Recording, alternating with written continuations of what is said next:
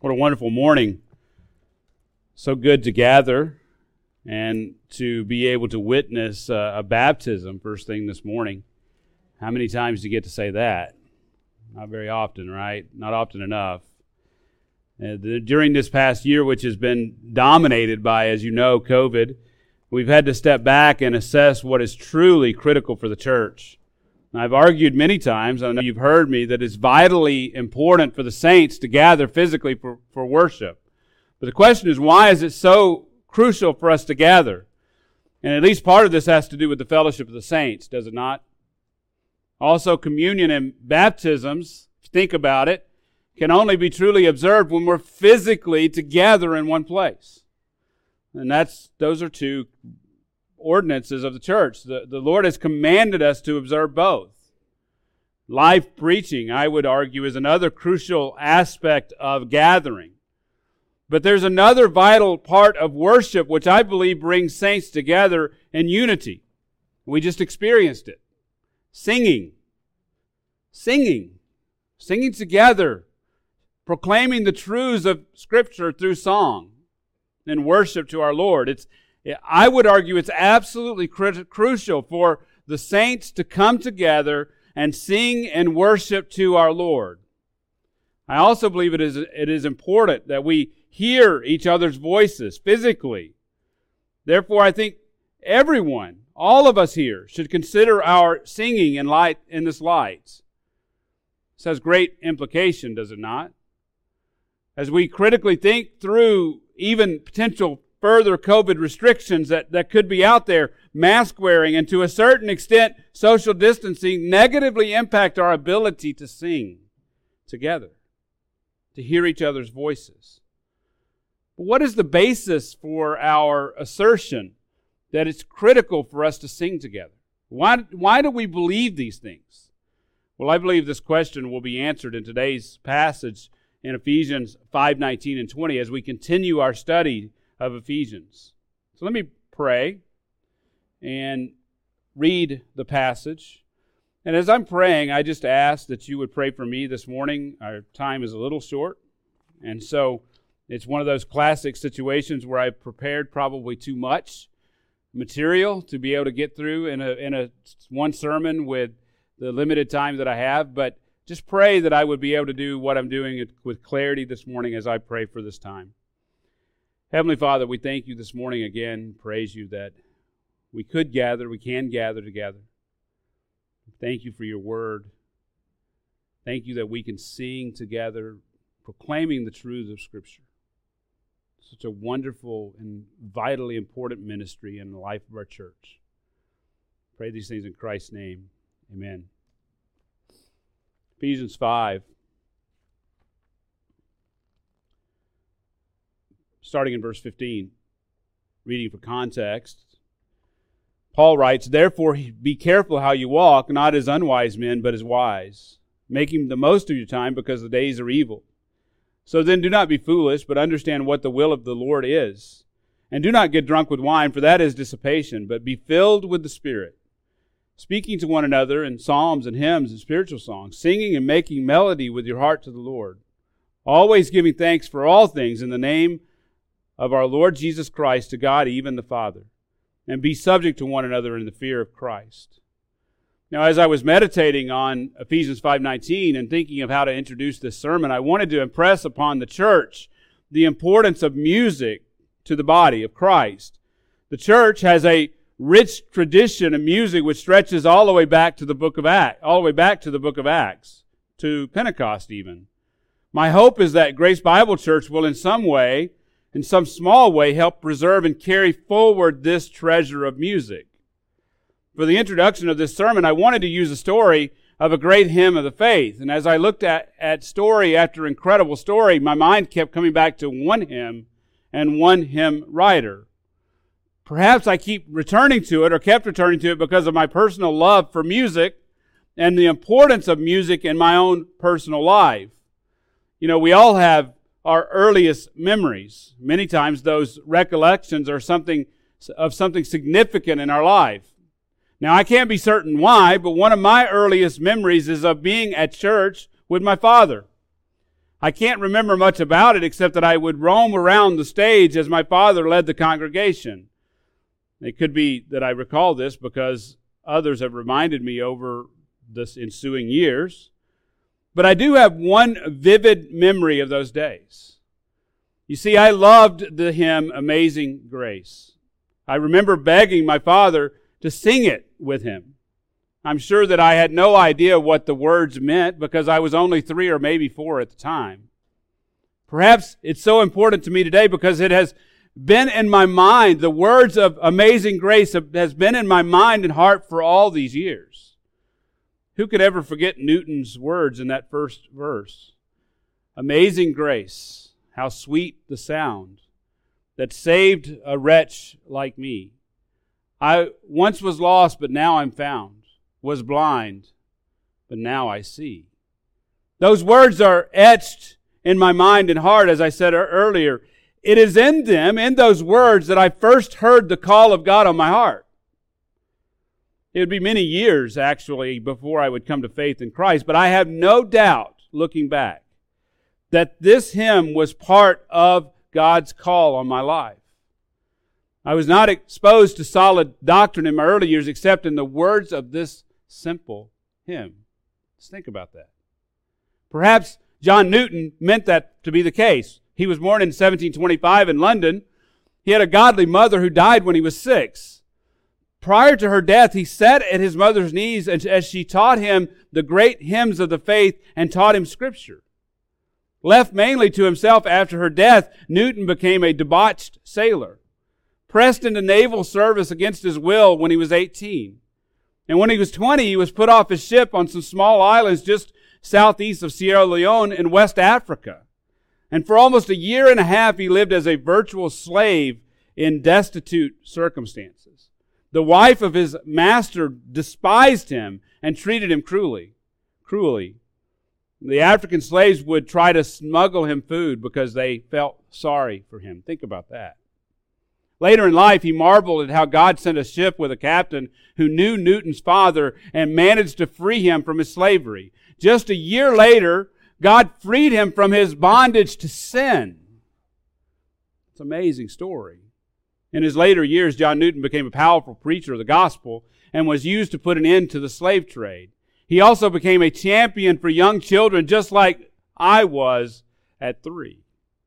So you think about the words of John Newton was used over 200 years later to reach my ear as I first heard the gospel through this hymn. One can only imagine how he remembered the precious hymns that his mother had taught him prior to the age of six. See the connection? And how God must have used them as he, as he brought the, the gospel to his remembrance so many years later. Can you imagine how God used the words his mother taught him to save him from his sins? And how the Lord brought to bear all his struggles as he penned nearly 300 hymns in his lifetime. The hymns he wrote were born out of a life of grief, grief which the Lord turned to song. Our Lord has always used psalms and hymns and spiritual songs to communicate truth among his people. We can't fathom the number of stories just like Newton's or mine for that matter. It's probable that the Lord powerfully moved in your uh, life through a song. Martin Luther says music is one of the fairest and most glorious gifts of God, to which Satan is a bitter enemy. For it removes from the heart the weight of sorrow and the fascination of evil thoughts. Is it no wonder that Satan has hijacked music? It's the Lord's idea, correct? Right? It's the reason I'm so concerned about the state of modern Christian music. We must work as a church to protect the rich heritage of music handed down through the generations. From the beginning of the, the church, God has used doctrine set to music to communicate rich theology about himself to his people. This is true from our early years and through our entire lives. Just this past week, I found myself filled with the Spirit worshiping our Lord as I was driving, of all things. Those personal times of worship are incredibly powerful. But it's our corporate worship that can be even more powerful as we join together with our voices to sing the rich truths of doctrine. I'm firmly convinced this is what Paul had in mind as he wrote the words of Ephesians 5:19. Now, before we get into verses 19 and 20, let me take a few minutes to review where we are in the study. Our current study started in verse 15, where Paul called the church to walk the, to the walk of wisdom. In that verse, he urged the church to regard their walk carefully to ensure they were walking not as unwise, but wise. And in verses 16 through 21, he gives four instructions. And we've been walking through these instructions over the past few weeks. Four instructions for regarding your walk carefully. As Christians, first, you must, we've said, redeem your weeks closely. In other words, he called for the Christian to make the most of the time that has been given. Put simply, to walk wisely, you must redeem the time for kingdom purposes. In 517, he gives a second instruction. You must recognize always will conscientiously, is what we've said. Said another way, to walk wisely, we need to know and understand the will of God for his people. It is in this way, in understanding his will, that he guides our footsteps through his word. And in 518, he gives another, a third instruction. You must realize the Spirit's work consistently. In, in verse 18, he gives two commands. A negative command, do not get drunk with wine, and a positive command, but be filled with the Spirit. So, to walk wisely then, we must avoid drunkenness because it is a waste. Instead, we must be filled, instead of being filled with alcohol, we must be filled with the Spirit. Now, last week we studied the command to be filled with the Spirit. And as we transition from the negative command not to be drunk with wine, we emphasize the need to avoid Satan's counterfeits. The world is rife with fake spiritual experiences. We must be aware that, that the church is also full of spirit, spiritual charlatans who lead people down wrong, God's people down wrong paths. I would argue that these charlatans cause pe- Christians to focus on deeds, deeds of the flesh or works of the flesh, more than they encourage true spiritual growth. Corrie ten Boom says this Trying to do the Lord's work in your own strength is mo- the most confusing, exalt- exhausting, and tedious of all work. But when you are filled with the Holy Spirit, then the ministry of Jesus just flows out of you. End quote. In other words, the works of the flesh are incredibly confusing and create nothing but chaos in the churches. Now, some of these frauds are more obvious than others. False teachers such as Kenneth Copeland, Paula White, Joyce Meyer, Benny Hinn, they should be obvious to the mature Christian. But I would argue that their influence filters down into local churches where men and women try to replicate parts of their ministry, parts of their teaching.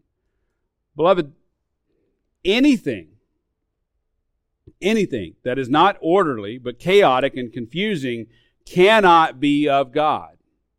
Cannot be of God. Ecstatic experiences as be, such as being slain in the spirit and holy laughter are not from God because they're confusing.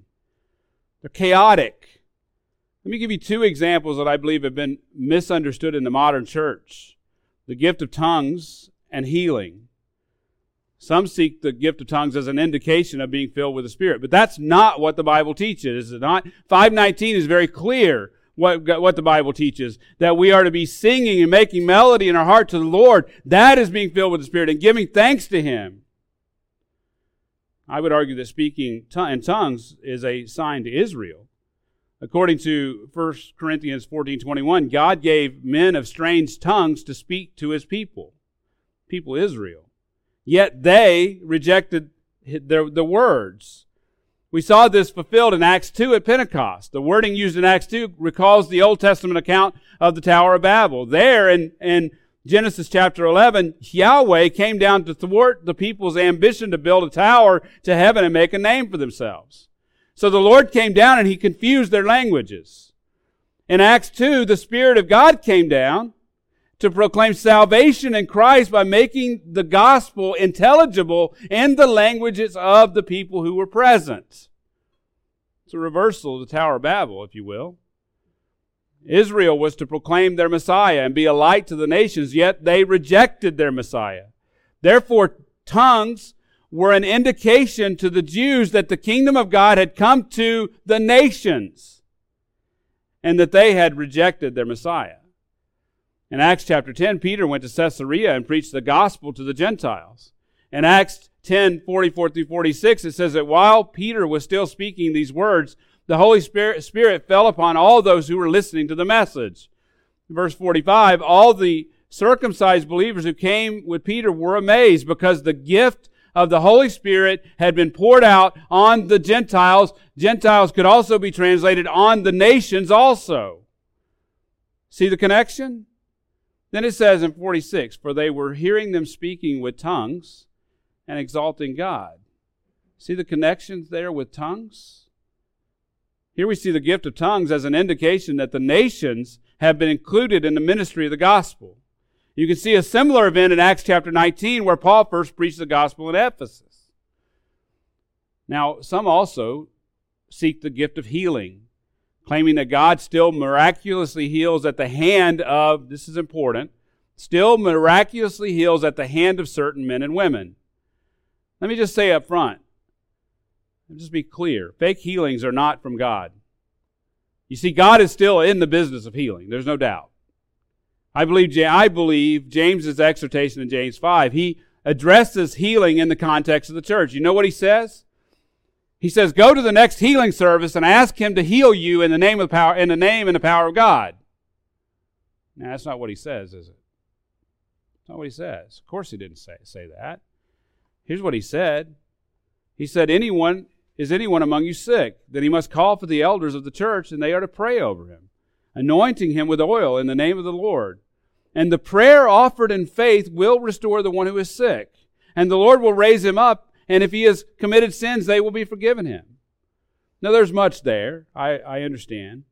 But clearly, what James is saying is the prayer of mature elders offered in faith is how God chooses in this age to heal his people. I didn't say that. God did. We, we need to realize that God does still, still heal. Even natural bod- bodily healing comes from God, and you can't miss that. In Colossians chapter 2, it, Paul says that in Christ all things hold together. The, the writer of Hebrews says that he upholds the universe by the word of his power. I would argue then that all life comes from him, and that life is sustained by him, which I believe includes the body, the body's ability to heal. Now in Scripture, of course, we do see miraculous healing by Christ and his apostles. They healed maladies such as blindness, deafness, and lifelong lameness. Uh, the dead were even raised when, uh, such as when Jesus raised Lazarus from the tomb. But beloved, we don't see these types of healings today, do we? The the guy, the, the charlatan that is saying he can heal, uh, he's not showing up at the hospital and healing people who are truly sick, is he not? I would argue that these miraculous events clearly show that Jesus and his apostles were truly of God. These miracles then authenticated their ministries. John MacArthur says this Those physical healings were vivid displays of both Jesus' power and his compassion. They were proof of his deity and living demonstrations of his divine authority. They established his unlimited ability to liberate anyone and everyone from the bondage, the penalty, and the consequences of sin. As such, the healing ministry of Jesus was illustrative of the gospel message, a true expression of divine compassion and a definitive verification of his messianic credentials, end quote. Put simply, Jesus' miracles prove that he had authority over all things in this world, including sickness and death. That, therefore, they had special significance. Jesus' miracles came to a head in Matthew chapter 12 when the Pharisees accused him of casting out demons in the power of Beelzebul.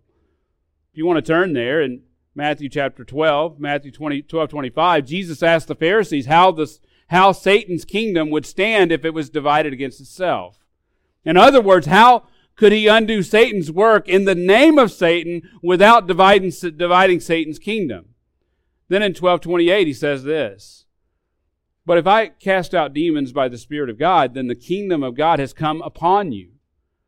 Jesus is saying that he does these miracles in the power of the Holy Spirit. Then he says something in verse 29 that I believe will prove why Jesus performed these miracles.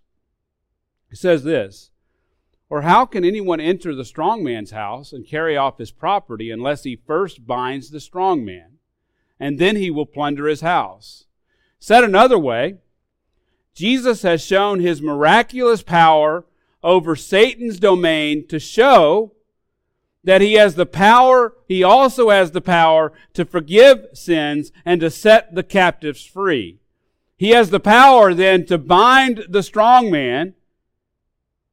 He has the power then to plunder the house. And beloved, he does this every time a sinner hears the gospel and is made alive in Christ. Therefore, I would argue that we must never overlook the, the miracle of salvation. We, we witness miracles every day. The miracle of, of, of a lady who would come and be baptized after worshiping idols. That's the miracle that we need to be uh, proclaiming. He makes the dead alive in Christ and he raises them and he seats them in the heavenlies in Christ. He takes them from the darkness and places them in the light. Every time a sinner is made alive in Christ, we see the true and authentic power of the Holy Spirit displayed in their lives. That's Paul's main point in Ephesians 1 through 2:10. Uh, the power of God displayed in salvation of those who are spiritually dead and enslaved in their sin. See why I say that these charlatans point at these works? That they're confusing. It confuses the church. It makes chaos in the church.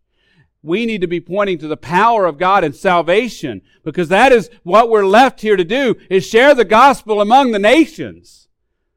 That's our mission. We shouldn't lose focus by uh, focusing on these things that don't matter, create confusion and chaos. So the question is, what does it mean to be filled with the Spirit? Well, last week we saw that being filled with the Spirit is a continual process of yielding your life to the Holy Spirit's power and influence. And as such, we need to answer the question what does it look like to be filled with the Spirit? Now, I believe, based on even what I just said, many get this answer wrong. We've looked at the spiritual and worldly fakes, but what is the results, uh, result of obeying Paul's command in verse 18? Well, in verses 19 and 20, Paul gives two amazing and yet profoundly simple results of obeying the commands in verse 18. First, you will treasure our Lord. You will treasure our Lord. Secondly, you will give thanks to our Father.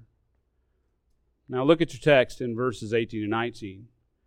Paul says, Do not get drunk with wine, for that is dissipation, but be filled with the Spirit speaking to one another in psalms and hymns and spiritual songs, singing and making melody in your, with your heart to the Lord. So in verse 19, let's look at the first amazing result of obeying the commands of verse 18. Amazing result one, you will treasure the Lord. Look at verse 19. In verse 18, he commanded the church at Ephesus not to get drunk with wine, but be filled with the Spirit. Surprisingly, in 19, he points to the worship, to worship in song as the first result and indication of a spirit filled life. Before we dive into the, the details, let's look more generally at, at the idea of worship. Then we'll delve into the subject of music as we exposit verse 19. Worship is the reverential response of creation to the all encompassing magnificence of God. Worship has the idea of praising God for his immutable attributes. Worship could also have the idea of treasuring Him or making much of Him. The Old Testament gives several pictures of how we should worship God. Worship should or could include bringing an offering to God. It could, could be bowing down in His presence as an outward display of an inner attitude of reverence before the Creator. It, worship could also be lifting up or exalting God with praise. Worship could also be serving Him as an indication that one's life has been consecrated for Him. But lastly, it could be singing praises. Now, for the purpose of Ephesians 5:19, we'll focus on singing praises and worship. The Hebrew word halal could be defined as an act of celebrating God. The word hallelujah is derived from the Hebrew phrase meaning to praise Yahweh, praise Yah, praise Yahweh. This type of praise generally involved singing his praises. The psalmist proclaims in Psalm 33 1 Sing for joy in the Lord, O you righteous ones. Praise is becoming to the upright. Literally, the psalmist is saying, Sing for joy in Yahweh. Now, before we move to Ephesians 5:19, let's quickly survey how scripture speaks of singing and music. Israel had a rich heritage of singing praises to the Lord. In Psalm 40 verse 3, David says, He put a new song in my mouth, a song of praise to our God. So, as followers of the one true God, He puts a new song in our hearts. We praise Him with a song of praise. In Psalm 96, the psalmist tells the people, Sing to the Lord a new song. Sing to the Lord all the earth. Sing to the Lord, bless His name proclaim good tidings of his salvation from day to day. We see then that of being filled with the Spirit and singing, singing about the Lord and singing the good tidings of what he has done in our lives by saving us. Doing that day to day. Psalm 98, 1 has a similar refrain. Oh, sing to the Lord a new song, for he has done wonderful things. You see there the, the connection of singing what the Lord has done, uh, singing to one another, uh, proclaiming what the Lord has done, what he's accomplished. In Psalm 147, the psalmist proclaimed, Praise the Lord, for it is good to sing praises to our God. The prophets also joined the call the call to sing God's praises. Isaiah called for the people to sing to the Lord a new song. Sing his praise from the end of the earth. Jeremiah proclaims, Sing to the Lord, praise the Lord, for he has delivered the soul of the needy one. The church also has a rich tradition of singing praises to our God. This practice started before the cross and Pentecost. Uh, if you didn't, if you haven't noticed, at the close of the Lord's Supper, or the Last Supper that, Jesus and his disciples sang a hymn before they went out to the Mount of Olives. In Acts 16:25, Paul and Silas had been beaten and thrown into the inner prison and put placed in stocks in Philippi. But about midnight, Paul and Silas were praying and singing hymns of praise to God.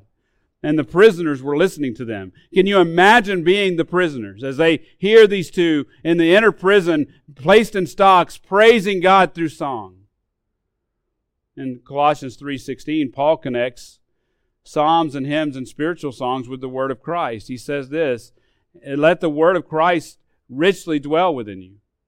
With all wisdom, teaching and admonishing one another with psalms and hymns and spiritual songs, singing with thankfulness in your hearts to the Lord or to God. It's parallel verse with 519. In, in that verse, we see that the content of our music is to be rightly informed by the Word of Christ. So, with these things as a backdrop, let's pick up in 519. In this verse, Paul is going to give us five quick checks to ensure that our singing and music are truly worshipful.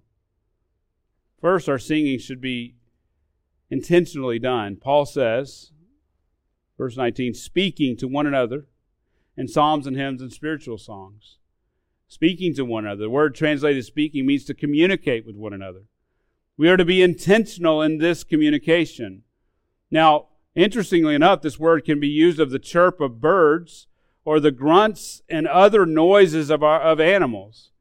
Here, in this context, it, it, it includes any sound that's offered to God from a spirit filled heart. These sounds include music and words. Therefore, our music should be honoring to the Lord in its delivery and style. And the content is not to be unwholesome, but only words which edify according to the need of the moment. So, we are not to speak then with vain or empty words which deceive.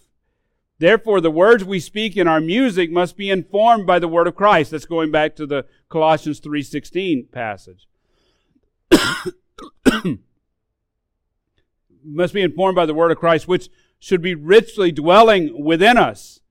And these words should radiate then from a spirit filled heart. And Paul is clear that our music should be properly directed to one another. That we're joining together in, in praise of our Lord. And as such, we're to ensure the content of our songs communicate doctrine and theology. Martin Luther says that next to theology, I give to music the highest place and honor. We see how David and all the saints have wrought their godly thoughts into verse, rhyme, and song. Church, that there is a rich tradition of singing in the church among Christians. And the content of this song, communi- these songs, these, these songs that we sing to one another, communicate doctrine and they communicate theology. We're to make sure that our, that our singing is rightly informed by the Word of God. This leads us to the second quick check. Our singing should be fully collaborated. Paul says to one another. The point is simple. We should be speaking or communicating to one another through song. I sometimes like to sing in the shower, and, in those times, I mean, if you know how I sing here, you can only imagine how I sing in the shower. I sing at the top of my lungs, and I don't really care who's listening. And it's okay for me to sing to myself in the shower. But I should also be willing to sing the praises of my Savior in other settings, including corporate worship. Now, I know that some folks have more talent to sing than others, but talent is not the prerequisite for singing to the best of your ability during corporate worship. Let me put it this way if you sing in the car, or if you sing in the shower, then you have no excuse not to sing with the saints on Sunday morning. And I know some of you, I've seen you.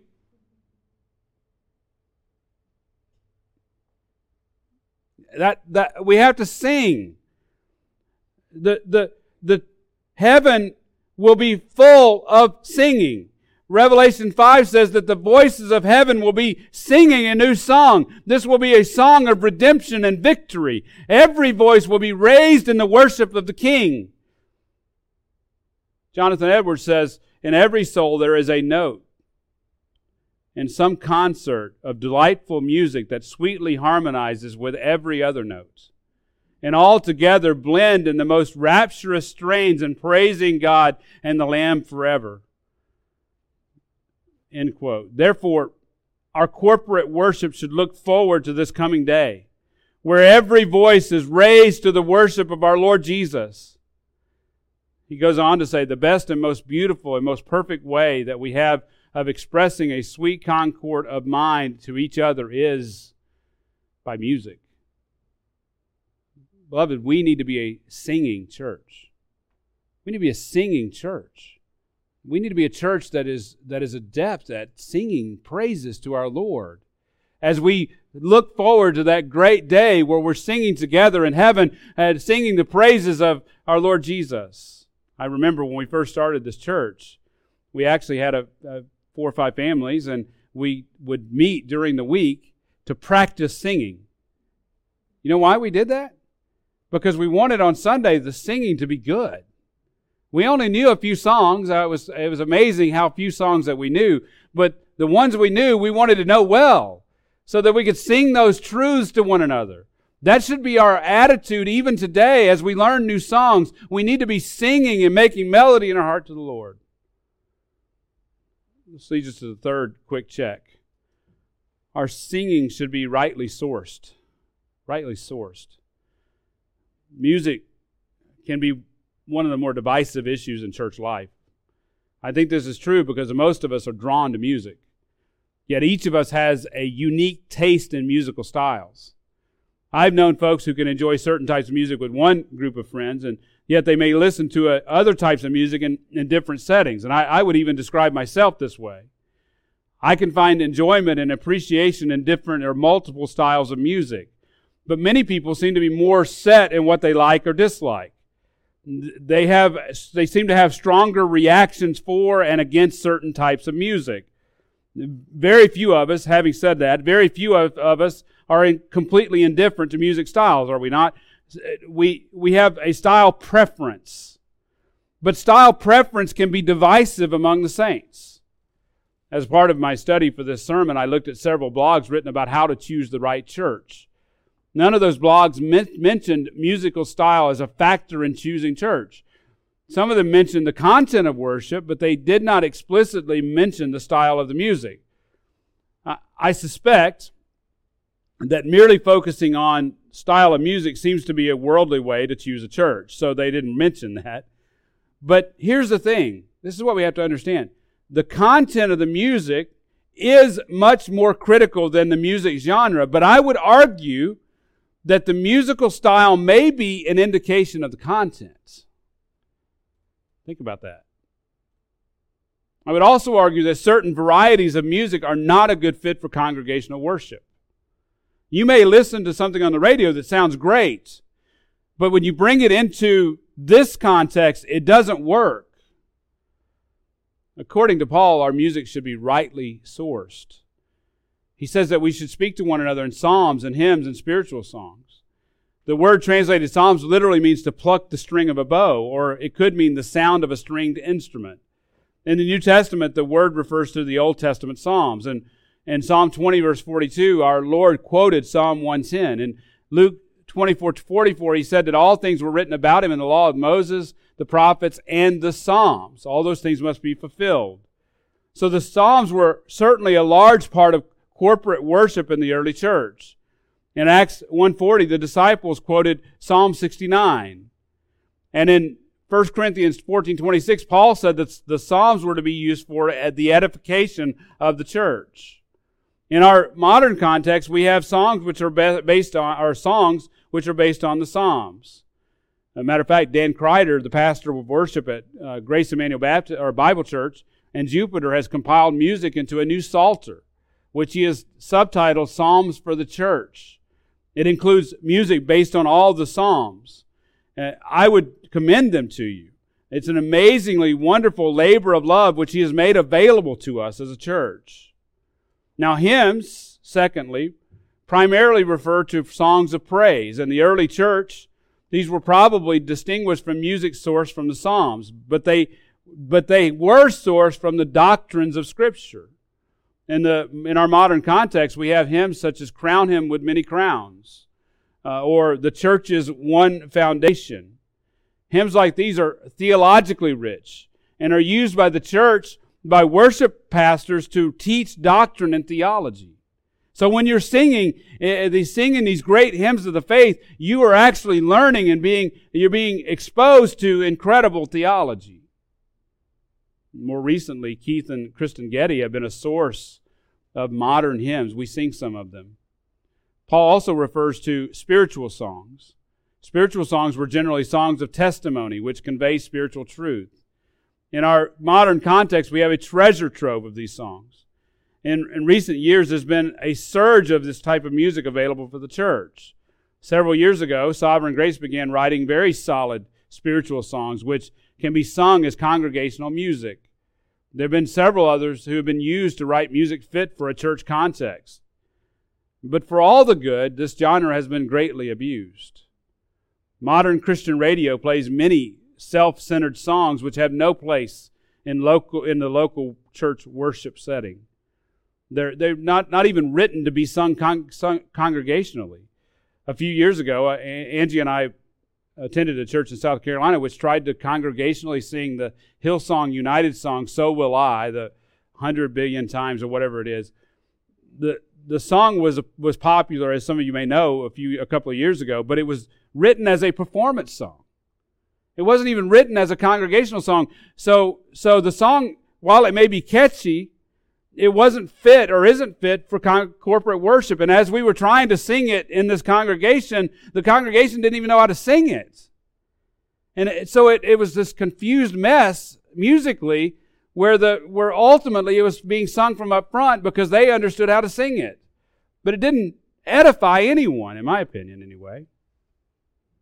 Ultimately, in this verse, Paul wants to give the latitude for all types of musical expression. But we must ensure that each type of musical expression has been informed by the Word of God and is an expression of a spirit filled Christian. This leads us to the fourth quick check. our singing must be properly done. Singing must be properly done. Look at your text in 519. Paul says that we are to be singing and making melody in our hearts. Singing simply means to sing using the God given instrument of our voice. In the words of John MacArthur, the, the human voice is the most beautiful of all instruments. Its various tones, inflections, and moods seem almost limitless. Because it is itself human, it can speak to us as no other form of music. We've been given these voices. We've given voices to speak and to sing praise to our Creator. Therefore, we should use them in the context of corporate worship as we sing to one another.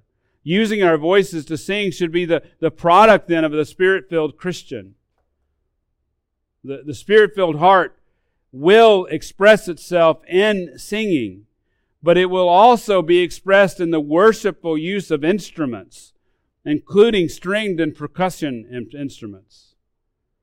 We use our voices to sing and our talents to make melody in our hearts to the Lord.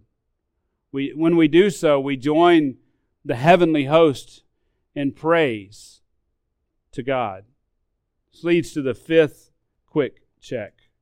Our singing should be upwardly directed. Upwardly directed. Look at your text that these we should be singing making melody with our heart to the lord. We are to join together singing and making melody to the lord. We have an audience of one. All our praise should go to him. He alone deserves our worship.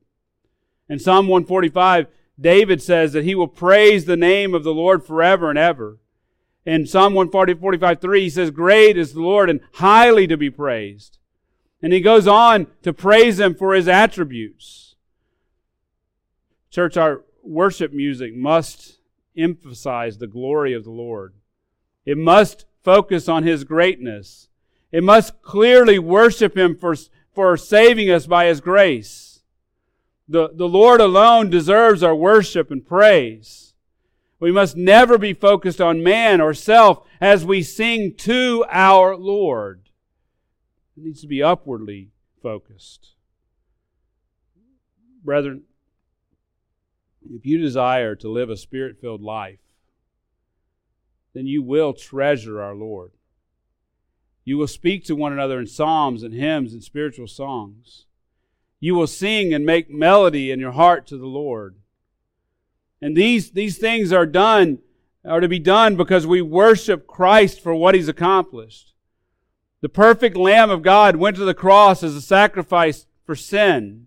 He shed his blood to redeem us from our sins, to buy us back from that slave market of sin, to purchase us and make us his. He was dead, yet raised in the power of the resurrection.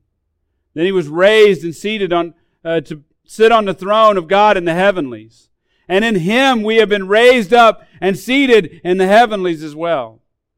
You see, these, these truths, these truths should drive our hearts in worship. It should drive our hearts to be filled with the Spirit, to sing to Him as we anticipate this full redemption when we will sing His praises for all of eternity. If you don't know Christ as your Lord and Savior, consider, consider him. He bore the sins of the world on the cross. Uh, the Father, he, he made him who knew no sin to be sin on our behalf so that we might become the righteousness of God in him. Consider the glory of what Christ has accomplished. According to Philippians chapter 2 verse 8, he humbled himself by becoming obedient to the point of death, even death on a cross.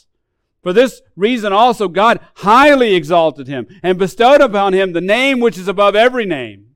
So that the, at the name of Jesus every knee will bow of those who are in heaven and on earth and under the earth. So that, and that every tongue will confess that Jesus Christ is Lord to the glory of God the Father. Bow your knee today. Bow your knee today. Confess Him today. Confess Him today so that you will be able to sing His praises for all eternity. So that you will join that heavenly chorus in song, singing a new song, a song of redemption. Don't let today go by. Because the alternative is a place there will be no song. There'll only be wrath, only be eternal hellfire, be no singing. Bible says that every knee will bow of those who are in heaven, on earth, and under the earth, and that every tongue will confess. I beg you to do so today. I beg you. Heavenly Father, we thank you. Praise you.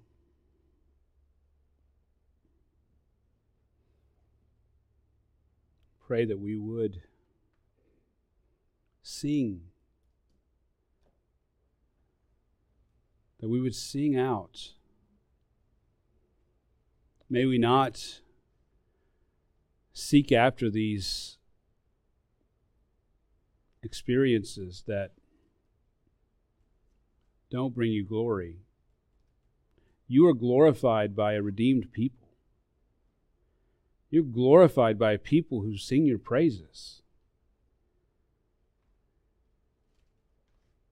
For what you've done, for what you've accomplished in saving us. May we look forward to that incredible day where we will join the heavenly chorus, singing a new song, song of redemption and victory and praise to you. In Christ's name, amen.